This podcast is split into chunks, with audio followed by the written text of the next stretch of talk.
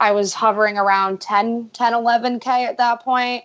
And then all of a sudden it was like 20K, 25K each month. And that's when I was like, what the F?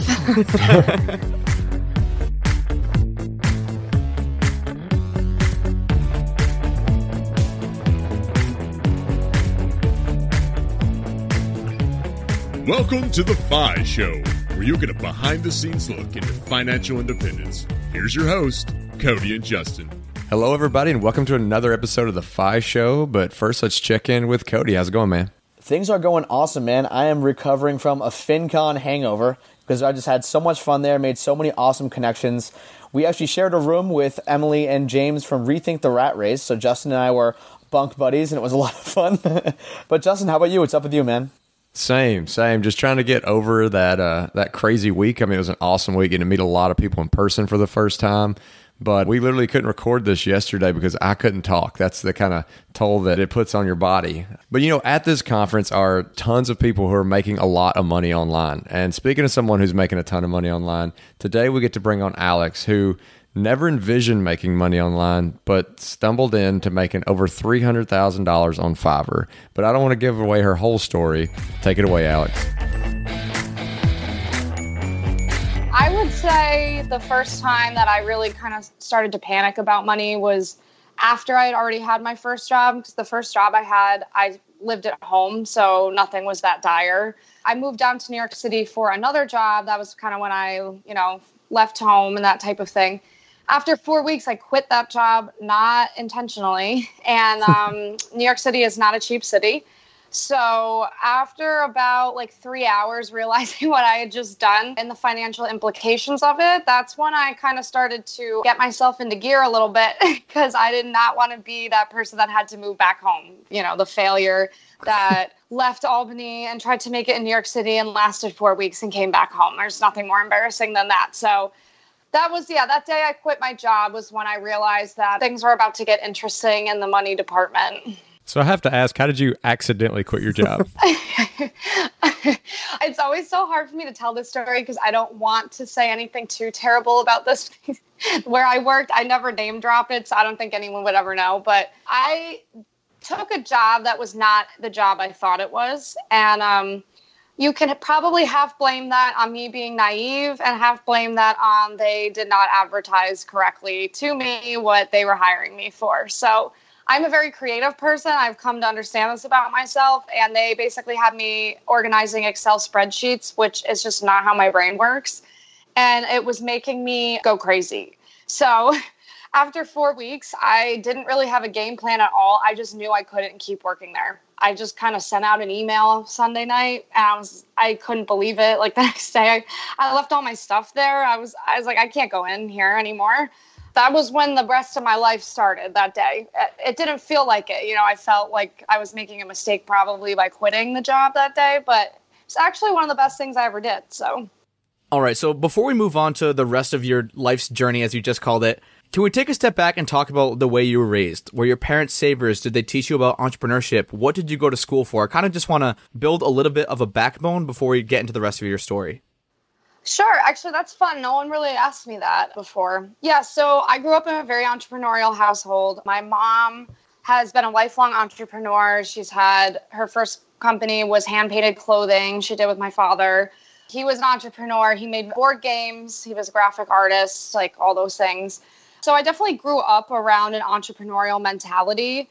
What was kind of funny is I never considered myself one though. I I've always loved politics ever since I was little, and that's all I'm gonna I'm gonna leave it there. I'm not gonna tell you what I think about anything because I'm not gonna go into it. But I kind of always I, I went to school for political science. I thought I was gonna go be a lawyer or a chief of staff, or I had this plan for myself that is not the plan anymore. So, and, and I like my major. I still like reading about it. It, it ended up being a good major for me because it helped train me in writing, which is what I sell now. And I didn't even really consider myself a writer. You know, I was like, okay, I don't mind writing. I these like research papers don't bother me like they bother other people, but I didn't really see myself as this like burning entrepreneurial writer, like needs to be let out of her cage type of thing. I, I was pretty content with where I was going with it. But I definitely, I mean, I, I grew up around entrepreneurs for sure my grandparents too like my grandfather took over my grandma's business. They were one of the first people to sell radios and tvs in the state. So it, goes back it goes deep in my blood which i don't know if you if that's a genetic thing or not but it's kind of funny because it turns out i couldn't escape it all along you know? And i'm glad that i couldn't escape it because now it's definitely like my identity and i i feel like correct in what i'm doing but yeah, I grew up around that mentality, so it, I I don't ever feel weird being an entrepreneur. But I I do have friends who are entrepreneurs and their parents are, and I know it's hard for them because they kind of cast judgment on it a little bit. So I I'm very grateful for that background I have. Yeah. So I think that kind of covers, you know, how you can feel comfortable being in an entrepreneurial type role because of because of your family. But what about another thing kind of Cody asked about, which is that, you know, were they savers? Did they talk about finance any the money side of the house? Okay, sorry, forgot that side of it. yeah, so I guess I would say my mom is fiscally responsible human being. I did grow up learning to save money. We were not a let's max out credit card household if anything, it was a don't use a credit card if you don't even need to type of household. Like, why take out payments if there's no need to take out the payments? So I grew up, yeah, very black and white with money, but not irresponsible by any means. And it's actually kind of funny now that I am doing well for myself as of right now. I kind of have surpassed my family's advice on what to do with it. And it's kind of new territory, new waters for me. So I'm I'm kind of shopping around financial advisors right now because I don't know what to do. I did not grow up in like an investment household. That's how I'll put it. I grew up in a just save your money, don't be stupid with it, but not a crazy investment, bonds, stocks. I don't even know honestly what half of it means, which is hilarious. But yeah, that was that was the money situation growing up. Okay, so you at least knew that you shouldn't max out credit cards. You knew that you probably should be saving some money. So let's fast forward again to this point of the story we were in before. We kind of uncovered some of that backstory where you quit your job, you are four weeks into that job, and now you have no job at all, you have no income, you're living in New York City. You obviously know that this is not a good financial position to be in. What do you do next? So, for the previous year before I quit my job, I had been on a site called Fiverr, which is pretty well known now. And I was just doing a side gig type of thing. I guess this should have hinted that I've been entrepreneurial all along. But while I was at my other job, I had this side gig where I would edit things for people online through Fiverr, and I would I would earn no money. I mean, like forty dollars a month. But I thought it was great. I, I thought it was cool because I had an income, I had a salary plus this like little silly thing I was doing. So that day after I quit my job, it was December day. It was like lightly snowing in New York. I'll never forget it and I kind of was just freaking out a little bit. I mean, a lot of it. And I just kind of walked around and I went to art galleries. I went to three different museums. We're like an artsy family. I like to paint, I like to draw and everything. So that was just my comfort zone. And I think I was just trying to like get the creative juices flowing. Like, what, what, what, what now? Like, what do I do right now?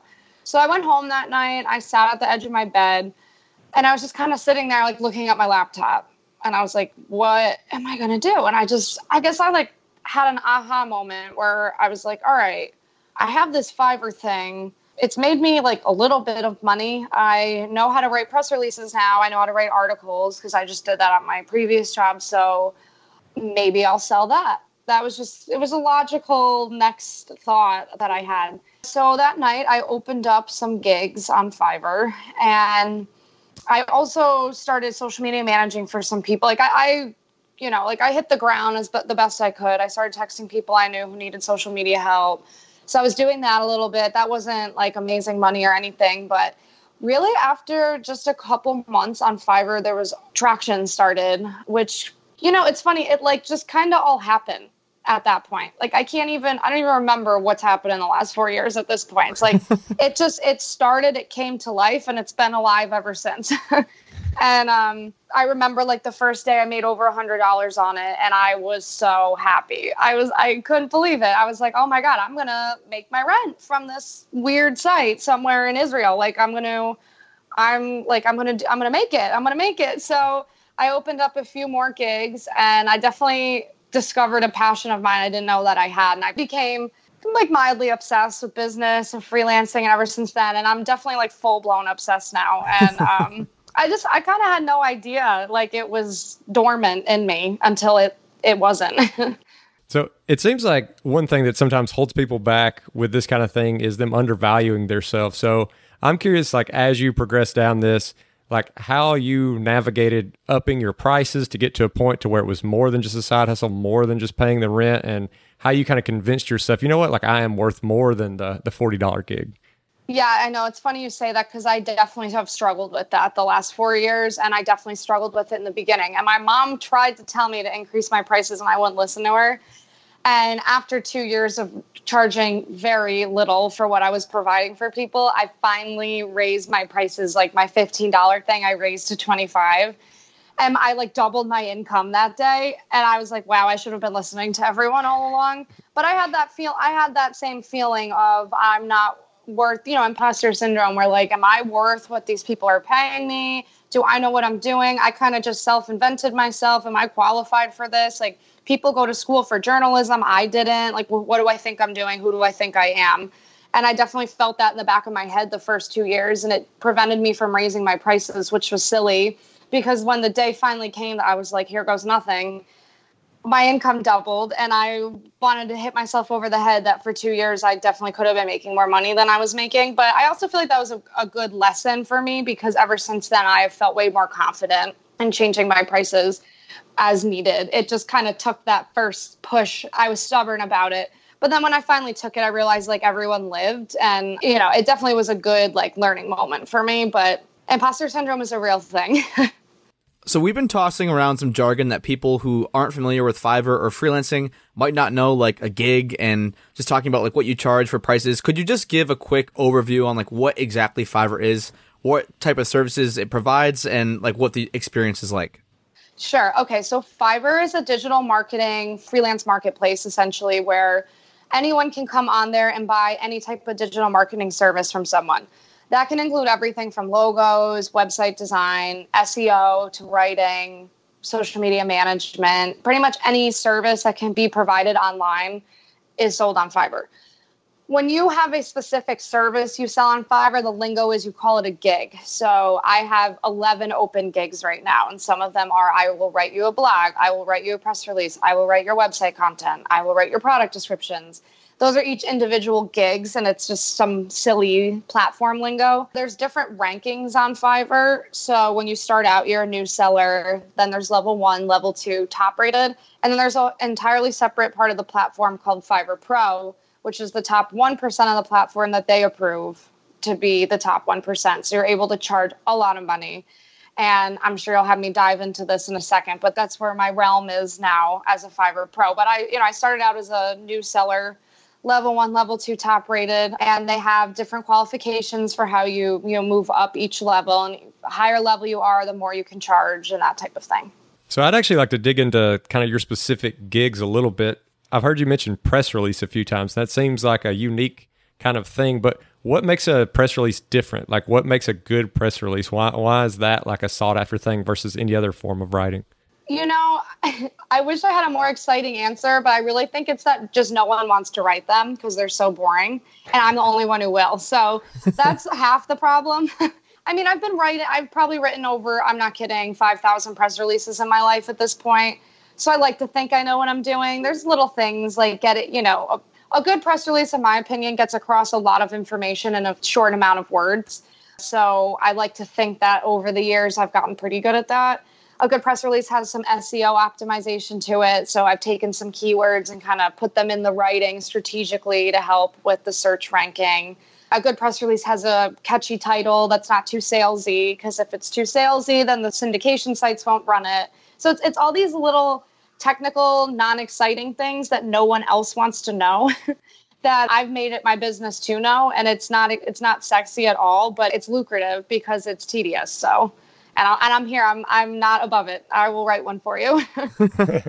awesome. So we really like being tactical on this show and having listeners understand like if they were to go out and do this exact thing, what can they expect? So I know when you first started, you were saying you were making forty bucks a month that's probably really, really low if someone were to actually go like full force into Fiverr. Could you talk about a little bit about your progression from like what you were first making? Like you can either use daily, weekly, monthly figures, and then that first year, what it looked like. So the first year I was on it, I was not on it seriously and I had just one gig open and I was not chasing down people. I wasn't doing anything. So with lit- like zero effort put in, I was making about $40 a month. and that was in $5 increments. So that was to say I had about 8 orders a month is what I was doing. And that was when I wasn't taking it seriously though. That was just with one gig. When I was forced to start taking it seriously, think I had four gigs open because you do want to be careful not to overwhelm yourself. And I definitely had to completely restructure my mind and learn how to be my own boss and all of these things. So I could not handle the volume I can handle today now that I'm like more disciplined with it. But when I kind of had to start making things happen on it, it took me about, I'd say, a month and a half to start making $100 a day, which is pretty great. Like I went up to about 3K a month I was making, which was enough to cover living in New York City. Just barely. So that had me really, really excited. I was able to, on those same prices, push it to about four, four and a half K a month of charging five to fifteen dollars for things. Uh, mind you, I was working like 12 hours a day. when I finally decided to raise my prices ever so slightly two years later, I think then I, I was hovering around five, six, seven K, which was still to me great. I mean, that's still like all anyone needs really to do their life today. So I was happy as can be. I had no idea that Fiverr Pro was on the horizon. I was I was very happy making my 7K a month. I w- was not complaining. And that took about two years for me to hit that point. However, not to say I couldn't have hit it sooner, I just didn't raise my prices. So, you know, after about two, two and a half years on there, I was definitely coasting pretty nicely. And then, of course, the big money came with Fiverr Pro, which I, I had no idea was coming. Before we dive into Fiverr Pro, I know you are like super hardcore about this. You are like unleash the inner entrepreneur when you kind of quit your job. For someone who's maybe quote unquote more normal, is 3K a month within two months of being on the platform like absolutely ridiculous? What can like a normal person on there for 20 hours a week expect to make? Okay, yeah, that's fair because I'm definitely a I'm kind of a scary person and when it comes to working. So um so I've coached a few people on there in the last year or two and people write to me all the time and I gent like I want to help them. My one friend who just actually quit her job to be full time on Fiverr I believe it took her about a year to hit a point where she was self sufficient, which could be 2K. She does not live in New York City. So it took her about a year to hit that money. Now, you know, for me, it kind of did too, because I have an interesting part of my story is while I was editing for people for a year, I was amassing reviews. And reviews are everything on a lot of platforms today, including Fiverr. So by the time I decided to be serious about it, I did have about 55 star reviews hanging on my profile, which makes all the difference in the world. The hardest part about getting started today is getting those first few people to take a chance on booking you because really they're going to want to go book the person that has 1,005 star reviews. So I would definitely say it's probably harder today than it was back when I was on it, but I have seen people rise up through the ranks. So, you know, I do tell people at least a year, and it's definitely not what some people want to hear, but the money I make now, I've been with them almost five years. Like I definitely put in my time for sure. Like it was years in the making. It was not instant six figures the day I opened my laptop, which I don't think anything is. If and if it is, please tell me about it. So seriously. So it's funny that you brought up reviews because that's actually the question I've been kind of waiting to ask was when people start this out, I have to imagine that reviews, like you said, are everything. So, do you have any advice for people if somebody comes in and, and leaves them that three star review or something and it, and it, doesn't seem fair to them? They feel like they did a good job and they genuinely want to make it right. Yeah, I know. That's the hardest part about Fiverr because in the beginning, you really cannot afford to get anything less than a five star review. There's just so many people on there with perfect five star averages that if you get hit with a three or one star review in the beginning, I'd say just make a new account. Like it's not worth trying to overcome it. It that's just to me though, like I guess so like my tips for overcoming getting the three star review is just busting your ass. Like even if the buyer is being ridiculous, it's giving them what they want and just keeping your head down because in the end, like that review is what you're after. So when I whenever I open a new gig, and I have the first like 100 orders on that gig, I go above and beyond for those people because you just can't afford to get that that 3-star review. And and if you, you know, if you listen to what they want generally, 98% of people are not to hit you with the one-star review. But if they say I want a press release, you write the press release and they say I don't like the press release, rewrite it. Is that fair? No but just rewrite it because those reviews are what you can like essentially take to the bank. So, and if you do get hit with ones, there are some crazy people. I would say just make a new account. Like, don't even, uh, don't try and overcome that in the beginning. Okay, so now let's get to the good part that I've been kind of holding off. And this is Fiverr Pro. One morning you just wake up and the Fiverr gods are raining gold on you. Could you talk about that day and like what that meant for you in terms of your personal finances? So Fiverr Pro was funny because it kind of fit into this whole story of like what is falling from the sky on my lap, which has kind of been this whole thing. They didn't tell me what Fiverr Pro was. They messaged me and said, "Hey, we want you to come do some filming for us at some like undisclosed location in Brooklyn." I was like, "Okay, sounds fun." They didn't tell me for what. They didn't tell me for anything. So I show up there like in my whatever, like hipster outfit, like ready to do my thing and they're like okay you know do you like do you know what this is about? And i'm like no no one like no one has told me uh, why am i here. They're like okay so this is for the rollout of fiverr pro. And i'm like okay like what's that? And they're saying well in an effort to move away from like the five dollar branding we are launching a kind of cream of the crop top 1% group on fiverr that's going to charge way way way more. And i was like nice. And they're like and you're going to be one of them. I was like what?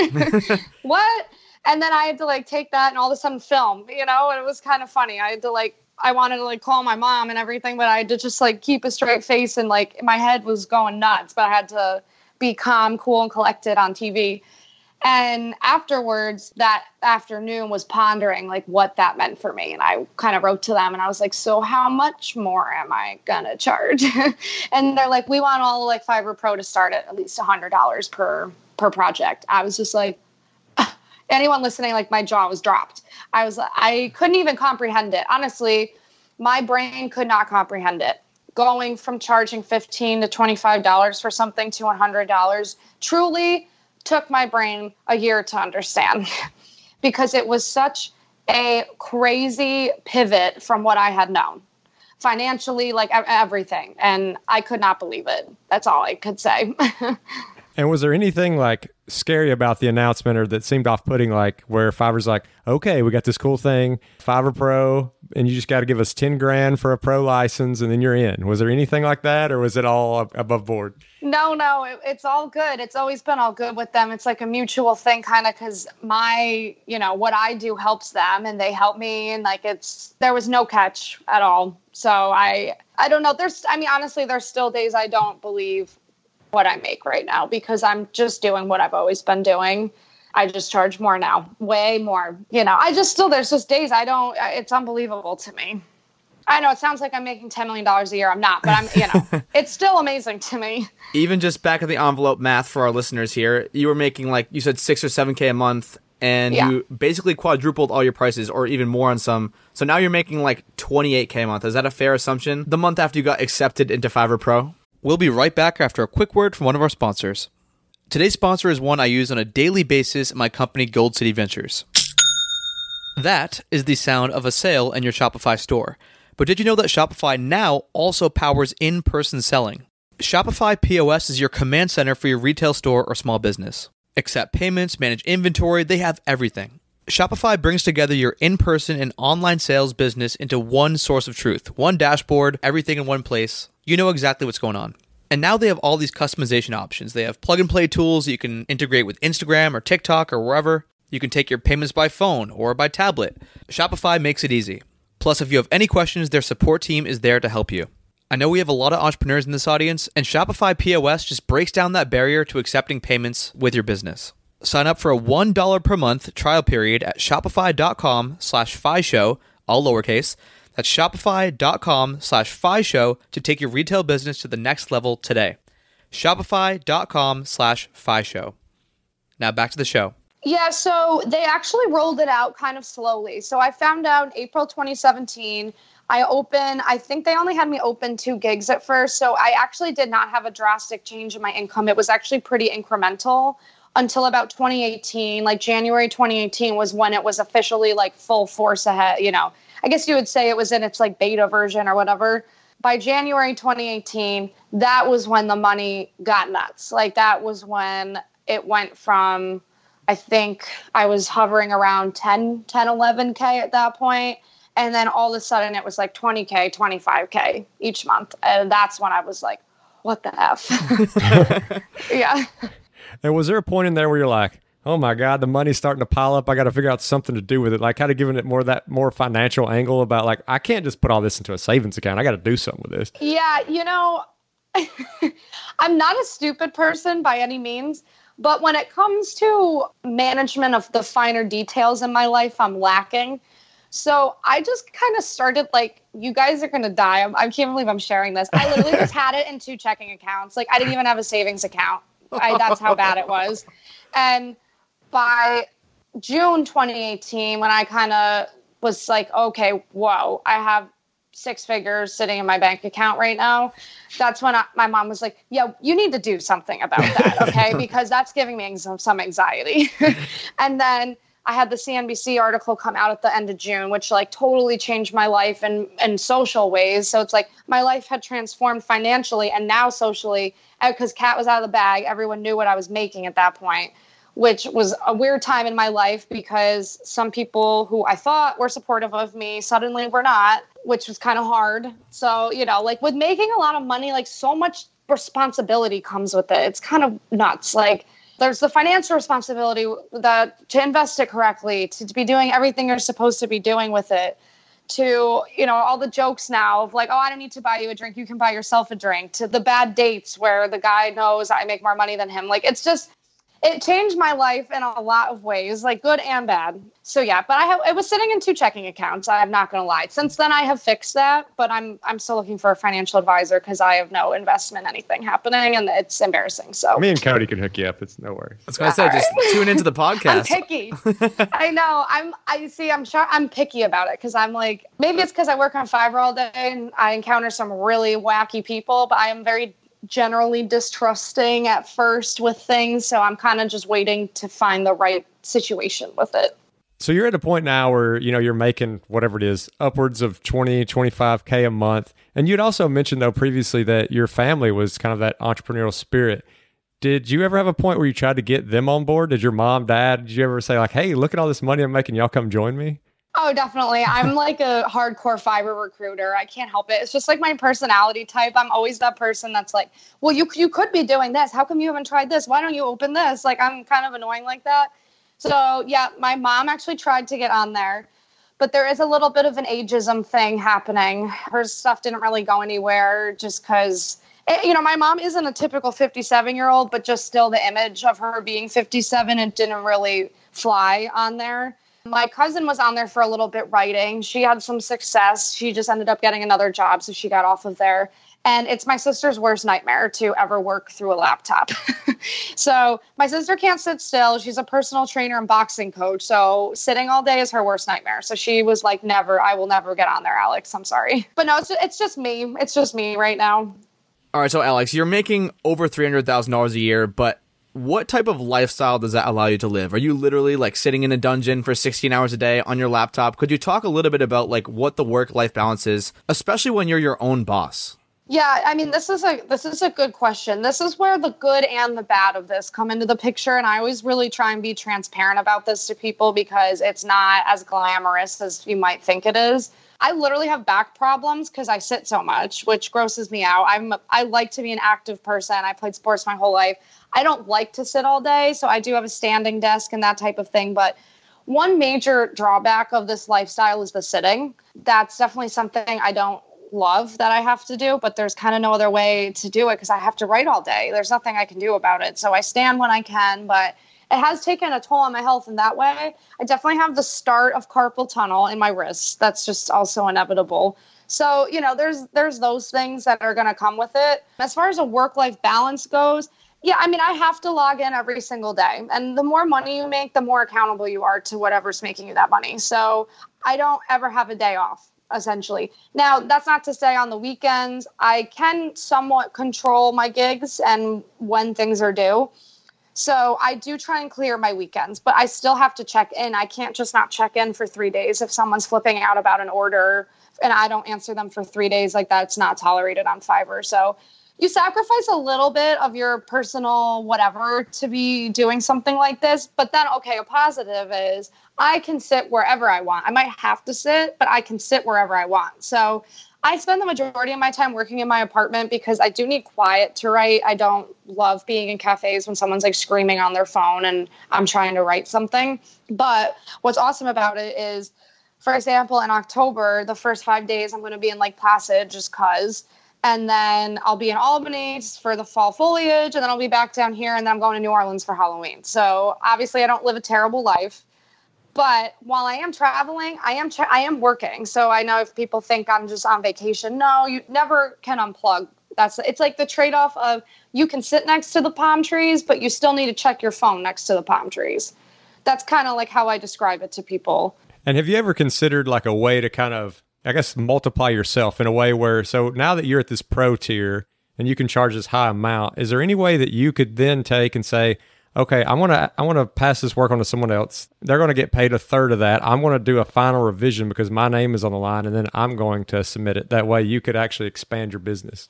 Yeah. So Fiverr's at a funny situation with that right now because previously they do not prefer you do that because then that's when you can't control the quality of work anymore, and they don't like that and they monitor me very closely as a Fiverr Pro on there. They watch what I'm writing to people and stuff because they, you know, if I start telling people to go F themselves, that's not great for them. So I have suggested, and they are actually considering something like a Fiverr team where I would love to manage people under me and not write every single thing. Like I, at this point, can definitely edit and vet everyone's content and make sure I, I'm, we're turning around a great product. But I'd I'd love to not be the one grinding every single day. So I actually told them about that and they kind of like the idea. So uh, cross your fingers for me that they open up to that. They've opened up a lot of things on that platform this year. So I would not be surprised. Like they have Fiverr Learn now, they have online courses, they have curated stores. Like I have my own store link I can send people if they want, like, my recommendations for other providers on there. They, they're really opening a ton of stuff on there. So I can't scale it right now, but say a prayer for me in the future I, that I can, because that is one frustrating thing about this. In most other businesses, you your business grows, but I'm it's just me, and I'd love for it to not just be me. So I'm gonna play devil's advocate here for a second. I know you probably can't. We're not bad mouthing Fiverr in any way, shape, or form, but have you ever thought about taking this off platform and then hiring people under you and have it being like Alex Fasulo's writing gang and farming out that work? Honestly, and I'm not even saying this because like I have to be kind because I work on their platform. I could not possibly feel the amount of people who write to me every day like they do. I talk to anywhere between 25 to 50 people every day looking for me to write for them. Like I can't handle the volume sometimes. And if I was on my own, it would just not uh, unless I had the best SEO in the entire world and my writing website came up number 1 on Google, which is just highly unlikely. I could never possibly get that volume on my own. So that's why I think people think it's rare when they hear a copywriter's making this much money because a copywriter on their own, I don't think could make this much money. I mean, unless they're writing books for whoever. So, you know, that's why I don't dream about taking people off of there. No. I also am a classic now I like have accepted an entrepreneur where at some point I want to just do something totally different. Like I won't do this forever. I want to write books, possibly run for office. I'm not, we're not gonna, I'm not gonna explore that any further. Um, there's so many things I want to do. I, and I work on my family business right now, Campfire Trailers with my mom. We do that together. I've discovered I love photography. Like I'm, I'm tortured by all these things I want to do. So the copywriting's great for right now, but I don't see myself as a copywriter when I'm 50 either. But I don't know. I mean, it's hard. While I'm making this money, I'm not going to walk away from it. So so, kind of continue with that conversation of staying on the platform, just to give the listeners a little more of that kind of tactile behind the scenes. Obviously, you're making a lot of money, which makes me believe that Fiverr's also making a lot of money. So, what is the kind of pay distribution? So they take 20%, which some people would say is kind of nuts. And I, at first, like when I was naive and young, I was like, they're taking my money. This is my money. but I've come to see the value of it. I mean, they act as the liaison. If i have a situation with someone they i'm protected. They you know they ensure i get paid. Like it there's always that awkward does someone pay you before you write for them? Or do they pay you after you write for them? Do they steal your writing? Like that type of stuff that goes on. Again the 50 people they field me a day. It's just the perks that come from it i think are worth it. Because they're they're essentially my pr department for me or my marketing outreach department, which is, if you think about it, you'd probably spend 20% of your business income on that. So I don't find it bothersome anymore. When I was younger, though, I, I wasn't as wise. I say that now I'm 26 versus 22. I'm like, well, four years older, but I'm still four years is a lot of years in the world of the Wild West business, gig economy, wherever we are right now. so back to work life balance for a sec. I'm actually just kind of curious. You said you can't turn off. It's kind of like you're sitting next to the palm tree, but you have to check the phone. Is there a reason why you can't just like not accept gigs for an entire week and just kind of chill out? So I have a lot of pressure on me as a Fiverr Pro because I'm essentially representing like the very best that they have to offer people if you're not Fiverr Pro, you can pause your you can do whatever you want. You can pause your gigs. You have a vacation switch you can switch on. You can do whatever you want. My problem is I'm closely monitored and I have high profile clients that expect me to be available to them in some capacity. I'm also just one of those people I kind of FOMO when it comes to things. Like I'm very competitive. So I don't really want to go dark for two weeks because then I'm convinced like the other people who are right up there with me will pass me by. I have that like sickness in the back of my head that I honestly should work on. So that's kind of also my fault too. Yeah, that I'm like, if I don't sign on for seven days or if I pause all my gigs for seven days, that's 40 more clients that's going to go to X, Y, and Z and they're they're going to pass me by or that type of mentality. So yeah, I kind of destroy myself too. It's it's partially my fault. So you kind of mentioned in there, like now you're having some of these high profile clients, and in some of the articles I read some seemingly strange type of uh, requests that you've had. Can you just talk about some of those kind of? Obviously, you can't talk about exactly who they are, but those type of high profile requests that you've gotten. Sure. So, well, I got in massive trouble with one company, although I never signed anything, so I think I can say their name. But do you know Seven Jeans? You heard of them? Yeah, yeah. I did a press release for them, and I mentioned it in one of my newspaper articles and they got pissed. I think because the girl who outsourced the work to me was supposed to be doing it herself. I'm not sure. They didn't come after me, just this chick did. But that was pretty cool. Like seven jeans comes off the top of my head. I have my classic ones. I always tell people I was helping someone in the royal family edit their text messages. I don't know what? which member of the royal family it was, but it was one of them. I had someone who is involved with the building of the wall at the south of our country um, have me edit one of the government documents for that. I've had, God, I've had people who make spells and cast love potions help me write, you know, have me do stuff for them. I've had porn websites ask me if I'll do stuff, sex doll websites. I mean, you name it, and I've had the request for it, honestly. So. I actually have to say no sometimes because people straight up ask me if I'll write a sex novel for them. And I'm like, really? Like, no. okay. I was like, but honestly, good for you for trying. Like, that's fine, I guess. I was just about to ask, since you mentioned kind of that monitored status that you're in, if you hit something that you just are morally opposed to, do they mind you telling them no? No, I don't think so. I have been morally opposed to some things just because I, as a, I'm a spiritual person, so there's some things I don't like that happen in our world today. And again, I'll just leave it there. And I politely say that to these people, and I say, "Listen, I, you know, I just don't feel comfortable doing this for you." And they've never yelled at me for that.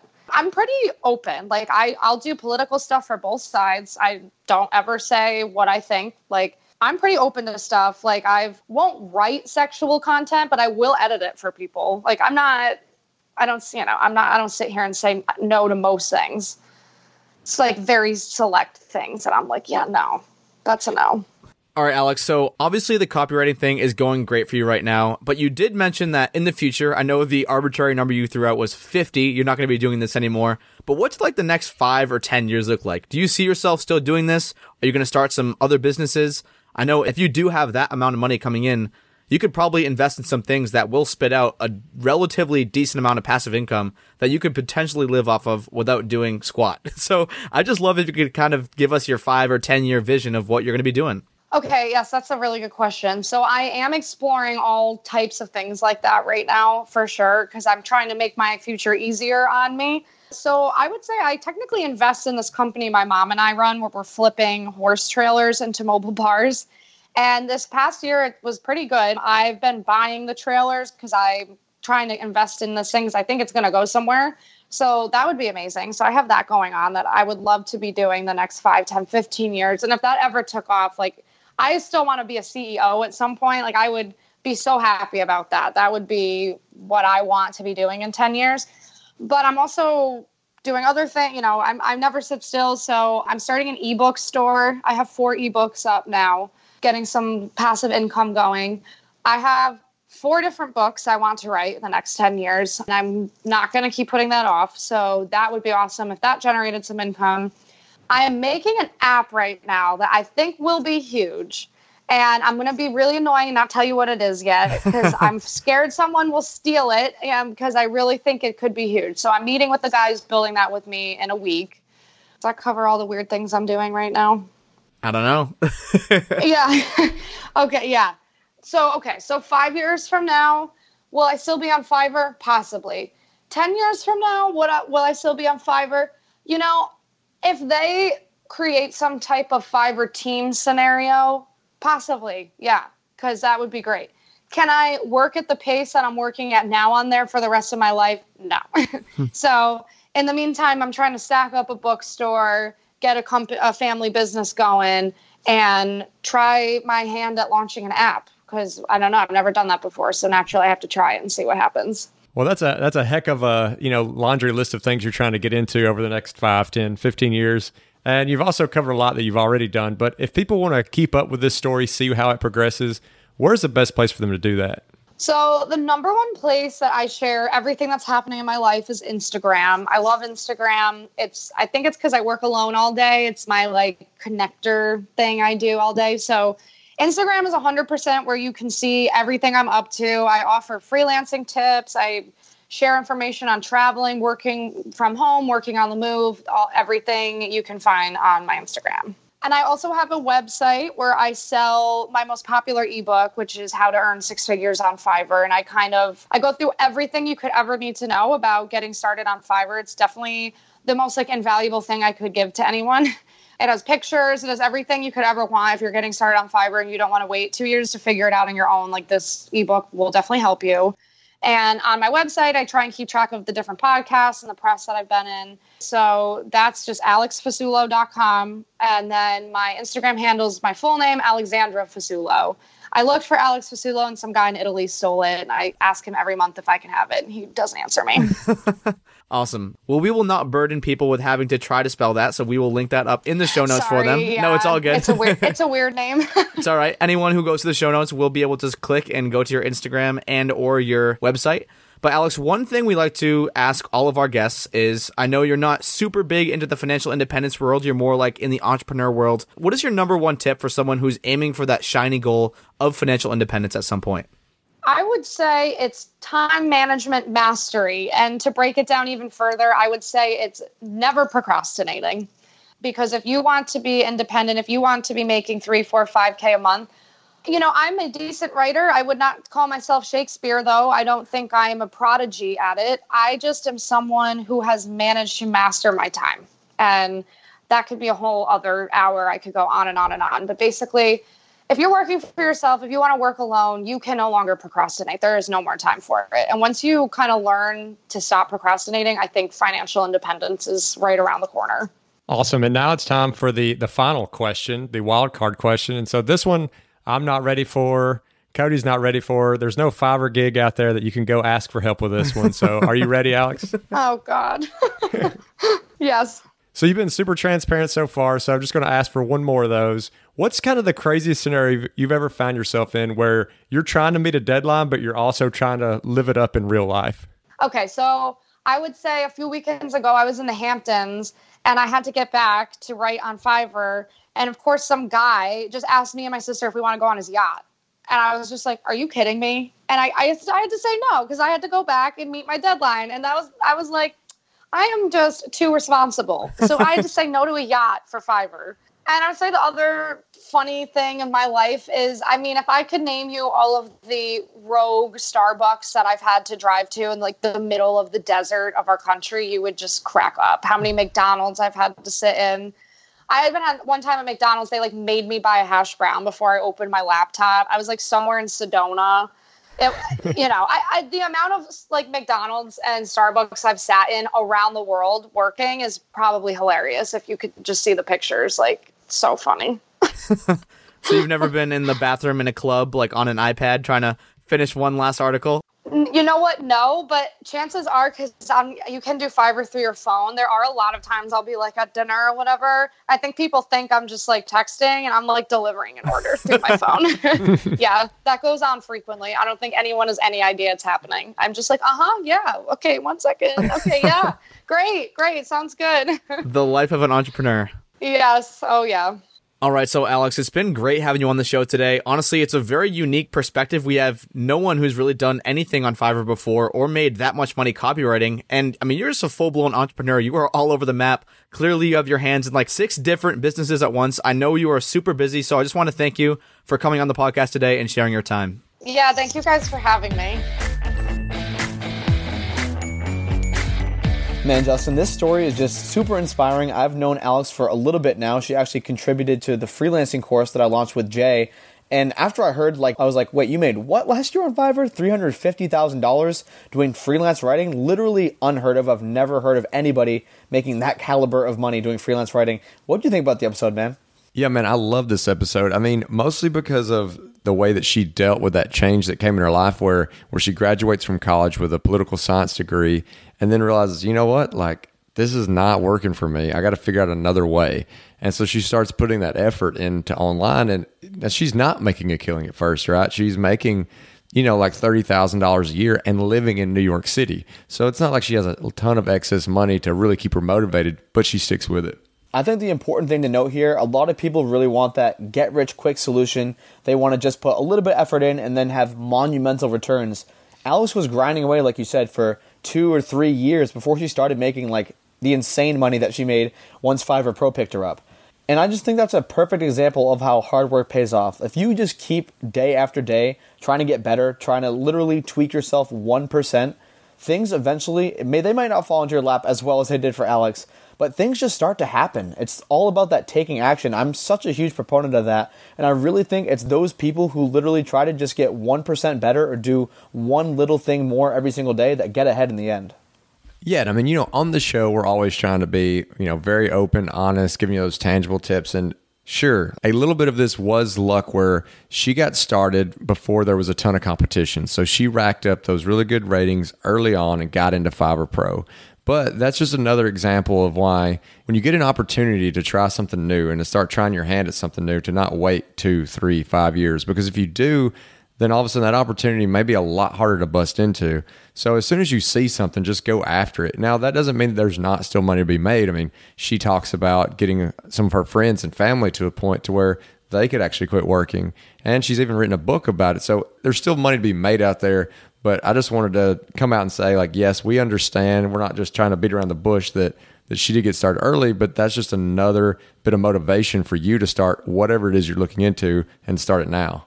And something I love to do is to analyze successful people. I'm like, why is this person successful? What are they doing different than I am? And one thing that Alex really stressed was time management. And it seems like she is just a master at not procrastinating. I know she said that for the number one tip for people on their path to financial independence is kind of like that just do it mentality. Don't procrastinate. If you have something you want to do, just try it. Even if you suck at it like the first time, you're going to be better the second time. You're going to be even better the third time, and so on. You're just going to keep getting better and better and better. So I just thought that was an awesome tip that Alex had, and clearly she is a master at time management because on Fiverr, she'll have 48 hours to complete a gig, and after that, it's late. And considering she has over a thousand five star reviews, that's probably not something that she's doing. She's not sending out late requests. And another thing is, she's still living life. I follow her on Instagram, and she just is constantly traveling. I'm pretty sure she went to Japan for like two months.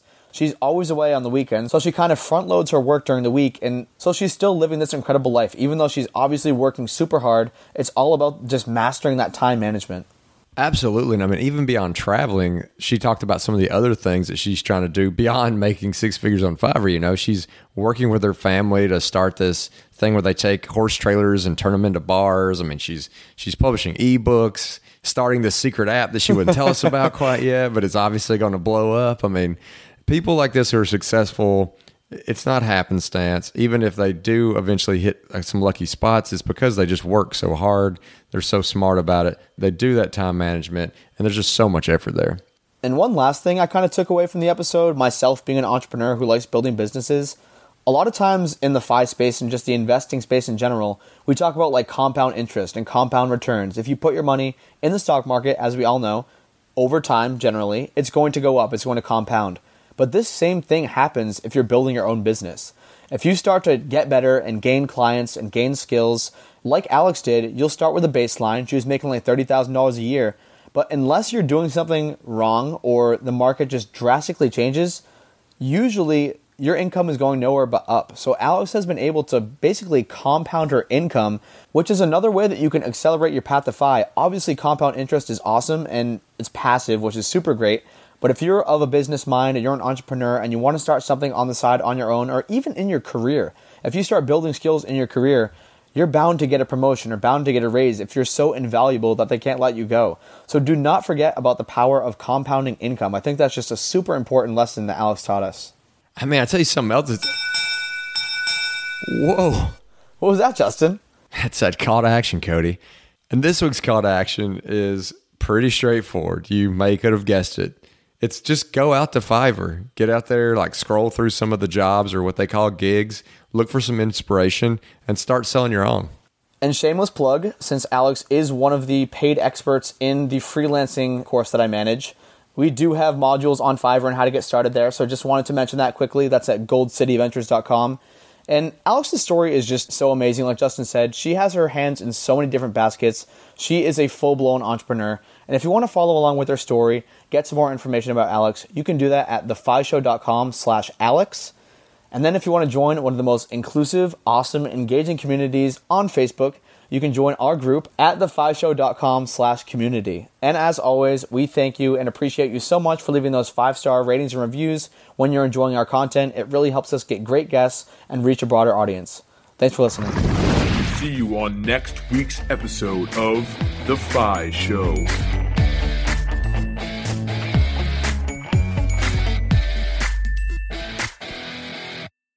Hey, real quick before you go, I just want to remind you that I have made my personal like budget and net worth tracking spreadsheet available, the very same one that I use to track my net worth from $38,000 to over $1.2 million available for free on our website at thefishow.com slash spreadsheet. So you can go download that today.